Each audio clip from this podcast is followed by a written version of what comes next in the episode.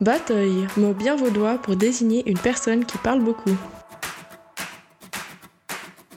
Aujourd'hui, je partage le micro avec Tanguy, créateur de la boisson pécable au domaine Champvallon à Gilly.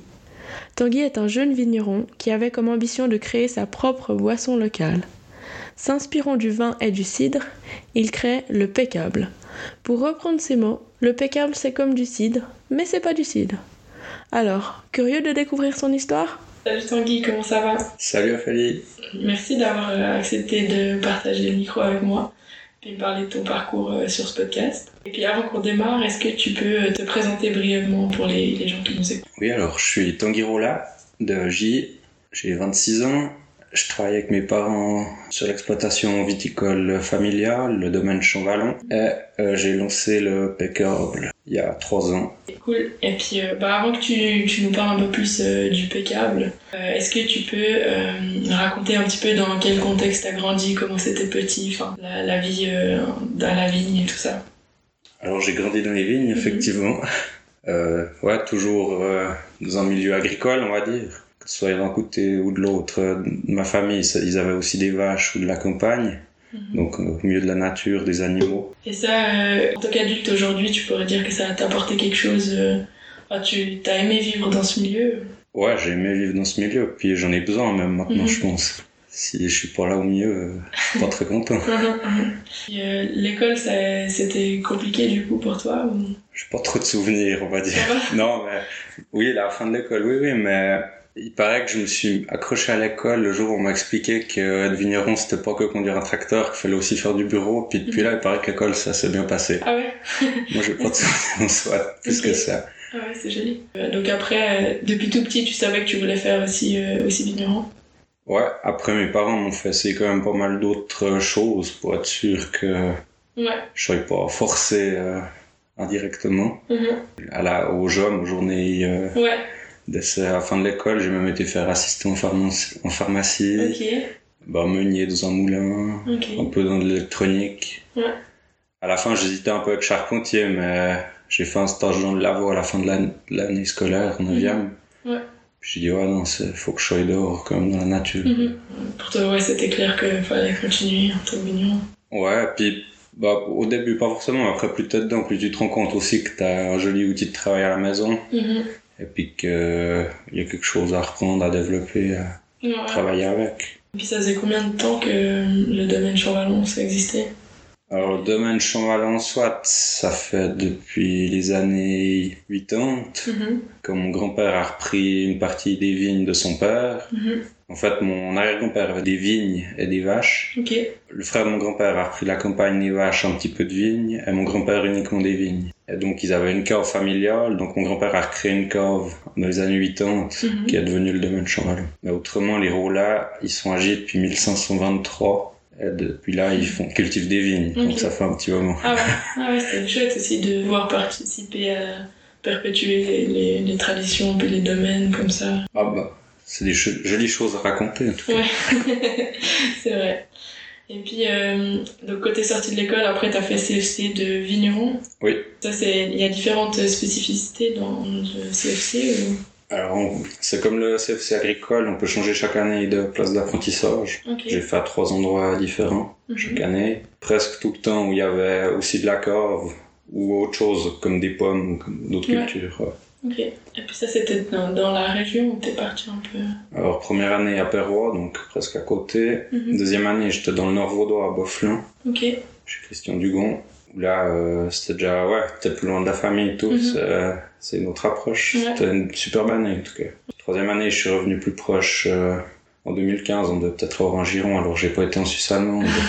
Euh, J'étais à Vinzel, au château de la Bâtie. Après, j'ai enchaîné avec une année de stage en Suisse allemande, du coup. Mhm. Donc 12 mois. Alors que j'aurais pu faire que 6 mois si j'étais en allé en Suisse allemande en troisième année. Ouais. J'ai compris ma douleur, là.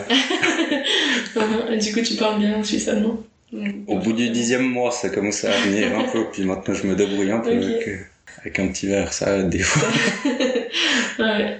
Donc, après le CFC de Vigneron, t'es revenu travailler euh, au domaine? Non, alors j'ai fait cette année de stage. ouais. J'étais obligé de faire une année de pratique avant de commencer l'ES à Changin, l'école supérieure, à l'école d'œnologie euh, de Changin à Nyon. Mhm. Là, avec cinq potes du CFC, on s'était dit que on ferait cette école ensemble. Ouais. C'est une école plutôt euh, pratique. Alors, c'était deux ans à plein temps au cours, mais avec euh, pas mal de points de vue pratiques. Beaucoup de gestion, de communication, de marketing. Euh, les mêmes cours que pour les brevets de carviste et de vigneron et maîtrise de vigneron et de carviste aussi. Ok. Ça a permis de voir un peu vraiment tout de A à Z en fait le processus pour la création de vin. Ouais, d'aller plus loin un peu Ouais. dans chaque secteur. C'est vraiment une école qui est faite, entre guillemets, pour les vignerons caveurs qui vont Ok. prendre leur domaine, être un peu indépendants, gérer tout, Mhm. tout eux-mêmes. Et puis ça, ouais, ça donne deux, trois idées, ça fait voir d'autres choses aussi euh, assez Mhm. intéressantes. On a quand même, c'était quoi, 7-8 semaines de stage par année. Mhm. Là, t'as meilleur temps de le faire sur ton domaine parce que tu dois faire des dossiers, développer des projets comme ça. Alors autant le faire euh, chez toi ou à quelque part que ça serve à quelque chose, pas que Ouais. ça est mis à la poubelle euh, Mhm. une fois terminé. Ok. Et puis euh, quand à la fin de cette école ou pendant cette école, tu te disais déjà un jour, euh, j'ai dans l'idée d'avoir mon entreprise, quelque chose à moi, ou je pensais un peu rester dans le domaine et reprendre euh, traditionnellement le domaine entre guillemets. Ouais, je pensais pas recréer autre chose à côté. Mhm. Ça, c'était presque sûr. Ouais, ouais. Je pensais reprendre. Après, bah, bien sûr, reprendre. Après, il y a des choses qui changent, faire évoluer Mhm. des choses. Euh, comment ça t'est venu du coup cette idée de, de créer le pécable, enfin une nouvelle boisson comme ça? Bah, depuis tout petit, j'aimais bien essayer de préparer des petites recettes, des petits mélanges, mais Mhm. c'était pas forcément euh, foudroyant les résultats. Ouais. Essayer de mettre macérer de la carotte dans de l'eau de vie. euh. J'ai toujours essayé de faire avec des, des produits locaux qu'on a en abondance autour de nous comme ça, Mhm. puis d'essayer de trouver un- une nouvelle manière de, de le consommer, de le boire, de le manger ou comme ça. Ok. Alors, C'était pas forcément une réussite, puis avec le pécable, c'est un peu mieux marché. Ouais, Ouais. ouais. Ouais, je pense que tes parents ont dû goûter certains trucs pas terribles avant d'arriver au, au pécable. Ouais, ouais, bon après, il- ma mère me soutenait aussi dans des idées un peu farfelues des fois. Ah ouais, excellent. Donc du coup, euh, un jour tu t'es dit, euh, ah, pourquoi pas faire avec euh, un cidre de chasse là Ouais, cidre de raisin, alors euh, Ouais. aussi un peu de chasse. là, Il y a un dedans. peu de chasse là. ok. En fait, si tu peux expliquer un petit peu, peut-être qu'il y a des gens qui connaissent pas le peu qu'est-ce que c'est? Alors, le pécable, c'est une variante de cidre fait uniquement à base de raisin. Euh, L'idée, elle m'est venue parce que j'ai été faire les vendanges en Nouvelle-Zélande en- au printemps 2020. Ok, C'est décalé les saisons là-bas, ils vendangent au printemps, ok. Ouais, vu que c'est l'hémisphère sud. ouais. Et j'ai dû rentrer bah, un peu plus vite. J'ai eu le temps de faire les vendanges quand même, de voyager un peu dans le pays, puis j'ai dû rentrer un peu plus vite que prévu à cause de notre ami le Covid. Mhm. J'avais bu beaucoup de cidre de pomme là-bas en Nouvelle-Zélande. J'ai jamais été un grand buveur de bière, alors je m'étais rattrapé avec le cidre là-bas. Et puis je me suis dit, mais pourquoi pas faire une variante euh, avec du raisin, ça doit être faisable. Mhm. J'ai fait deux trois essais dans mon frigo à mesure. Puis au vendange en 2020 en Suisse, euh, j'ai fait la première tirée de pécable. Donc ça, ça a un résultat comparé à un cidre de pomme, c'est un peu plus doux, mais euh, on a quand même une acidité intéressante. Ouais. Ça se laisse boire. Ça se laisse voir. ah, donc en fait, le pécable, vient- enfin l'idée du pécable, ça vient un peu de Nouvelle-Zélande du coup. J'arrive pas à dire si ça vient de la Nouvelle-Zélande ou du Covid, parce que grâce au Covid, on avait aussi plus le temps de...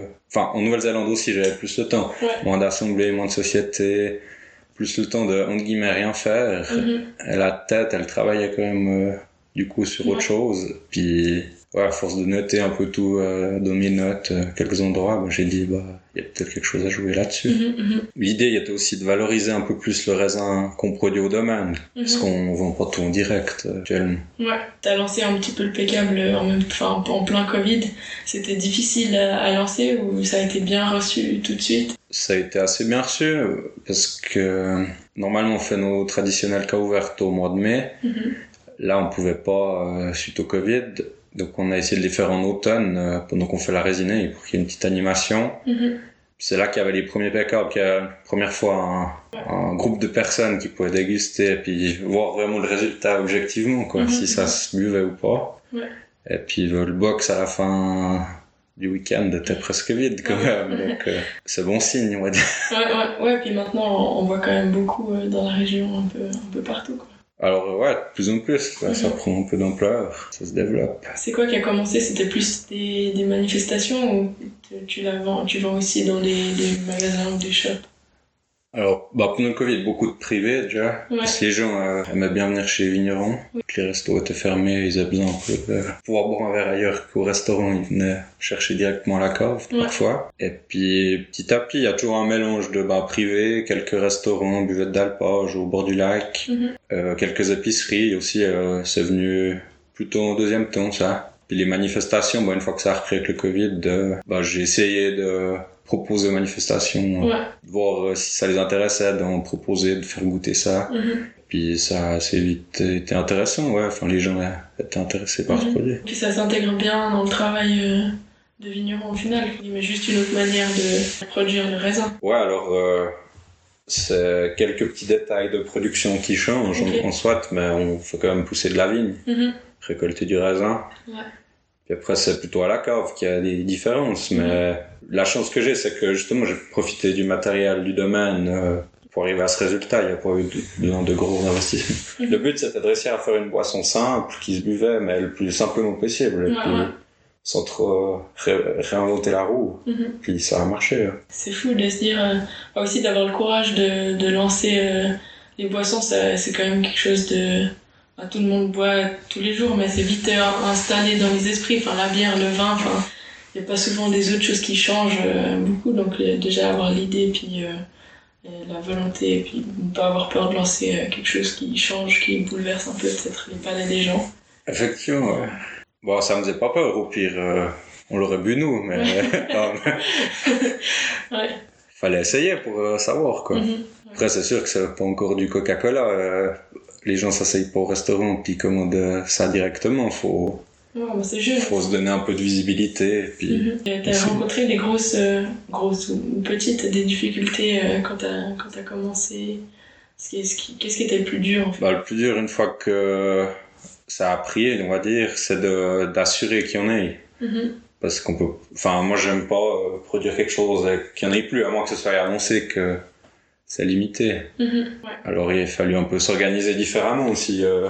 Bon, le rythme du vin est très cadré dans une année. Euh, on met en bouteille au printemps, faut vendre le vin euh, jusqu'au vendange l'année d'après, on met en bouteille. Puis, enfin, c'est un Ouais, cycle d'année en année.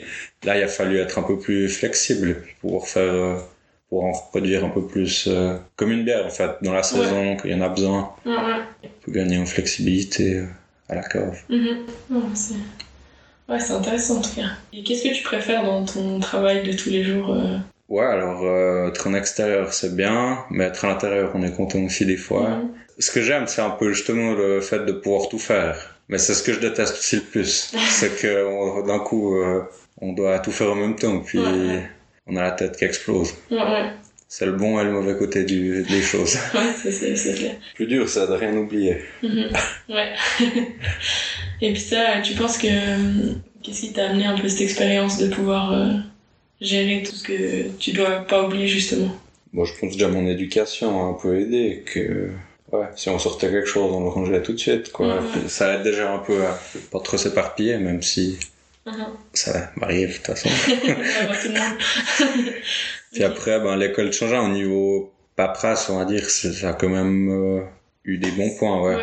C'est pas que de la vigne, il y a de la cave, euh, il y a un gros morceau que sur la gestion et tout Mhm. ça. Ça a quand même donné un, des bonnes bases, on va dire, sur quoi s'appuyer. Puis euh, est-ce que tu aurais un, un- un petit conseil ou un conseil pour euh, les gens qui aimeraient se lancer à créer quelque chose de nouveau et qui oseraient peut-être pas ou qui sauraient pas trop comment commencer Faut essayer, faut en faire, faut pas avoir peur. Mhm. Et puis il faut faire goûter à son entourage déjà. En leur demandant d'avoir un avis franc aussi. Et puis si ça marche, faut essayer. Et puis aller petit à petit. Il faut peut-être pas vouloir commencer en se disant ah bah je fais euh, 10 millions de bouteilles. Et puis, Enfin que ce soit des bouteilles, n'importe quoi d'autre. Mais Mhm. moi je, je suis assez à la vaudoise de faire euh, petit à petit les choses. Et puis Mhm. quand ça marche, qu'on est sûr que ça va, bah, on passe au cran d'après. Ouais, ouais. Moi à l'américaine, on fait un coup de poker. Ça marche. Bah, ça fait pas mal écho avec le pécable aussi, où que c'est local et puis que c'est vaudois. Quoi. Voilà, alors ça, le jour où les frontières sont fermées et qu'on peut plus rien importer, à du vin et du pécable, il n'y aura pas grand chose d'autre à. ouais, ouais. Bah, c'est cool. En tout cas, merci beaucoup de m'avoir raconté ton parcours. Si en vous êtes à la recherche d'une boisson locale et puis rafraîchissante qui change des bières, bah, je vous recommande vivement le Pécam parce que c'est vraiment super bon. Et ouais, merci encore Tanguy et puis à bientôt. Merci à toi Ophélie, à bientôt. Merci d'avoir écouté jusqu'au bout. J'espère que l'épisode vous a plu. N'hésitez pas à vous abonner et à laisser une petite note au podcast si le cœur vous en dit.